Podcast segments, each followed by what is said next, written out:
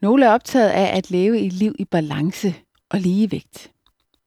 Det kan handle om træning og hvile, arbejde og fritid, sund mad og drikke.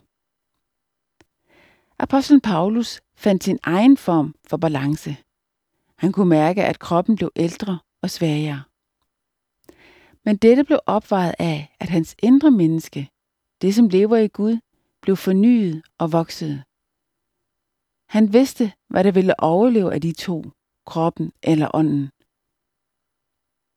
I en gammel sang udtrykkes denne realisme og balance sådan. Snart er vi hjemme og står for tronen. Hvad gør det så, om solen har os brændt? Når kroppen falder, så får vi kronen, og al vores trængsel er for altid endt. Derfor bliver vi ikke modløse, for selvom vort ydre menneske går til grunde, fornyes dog vort indre menneske dag for dag. For vores lette trængsler her i tiden bringer os i overmål en evig vægt af herlighed.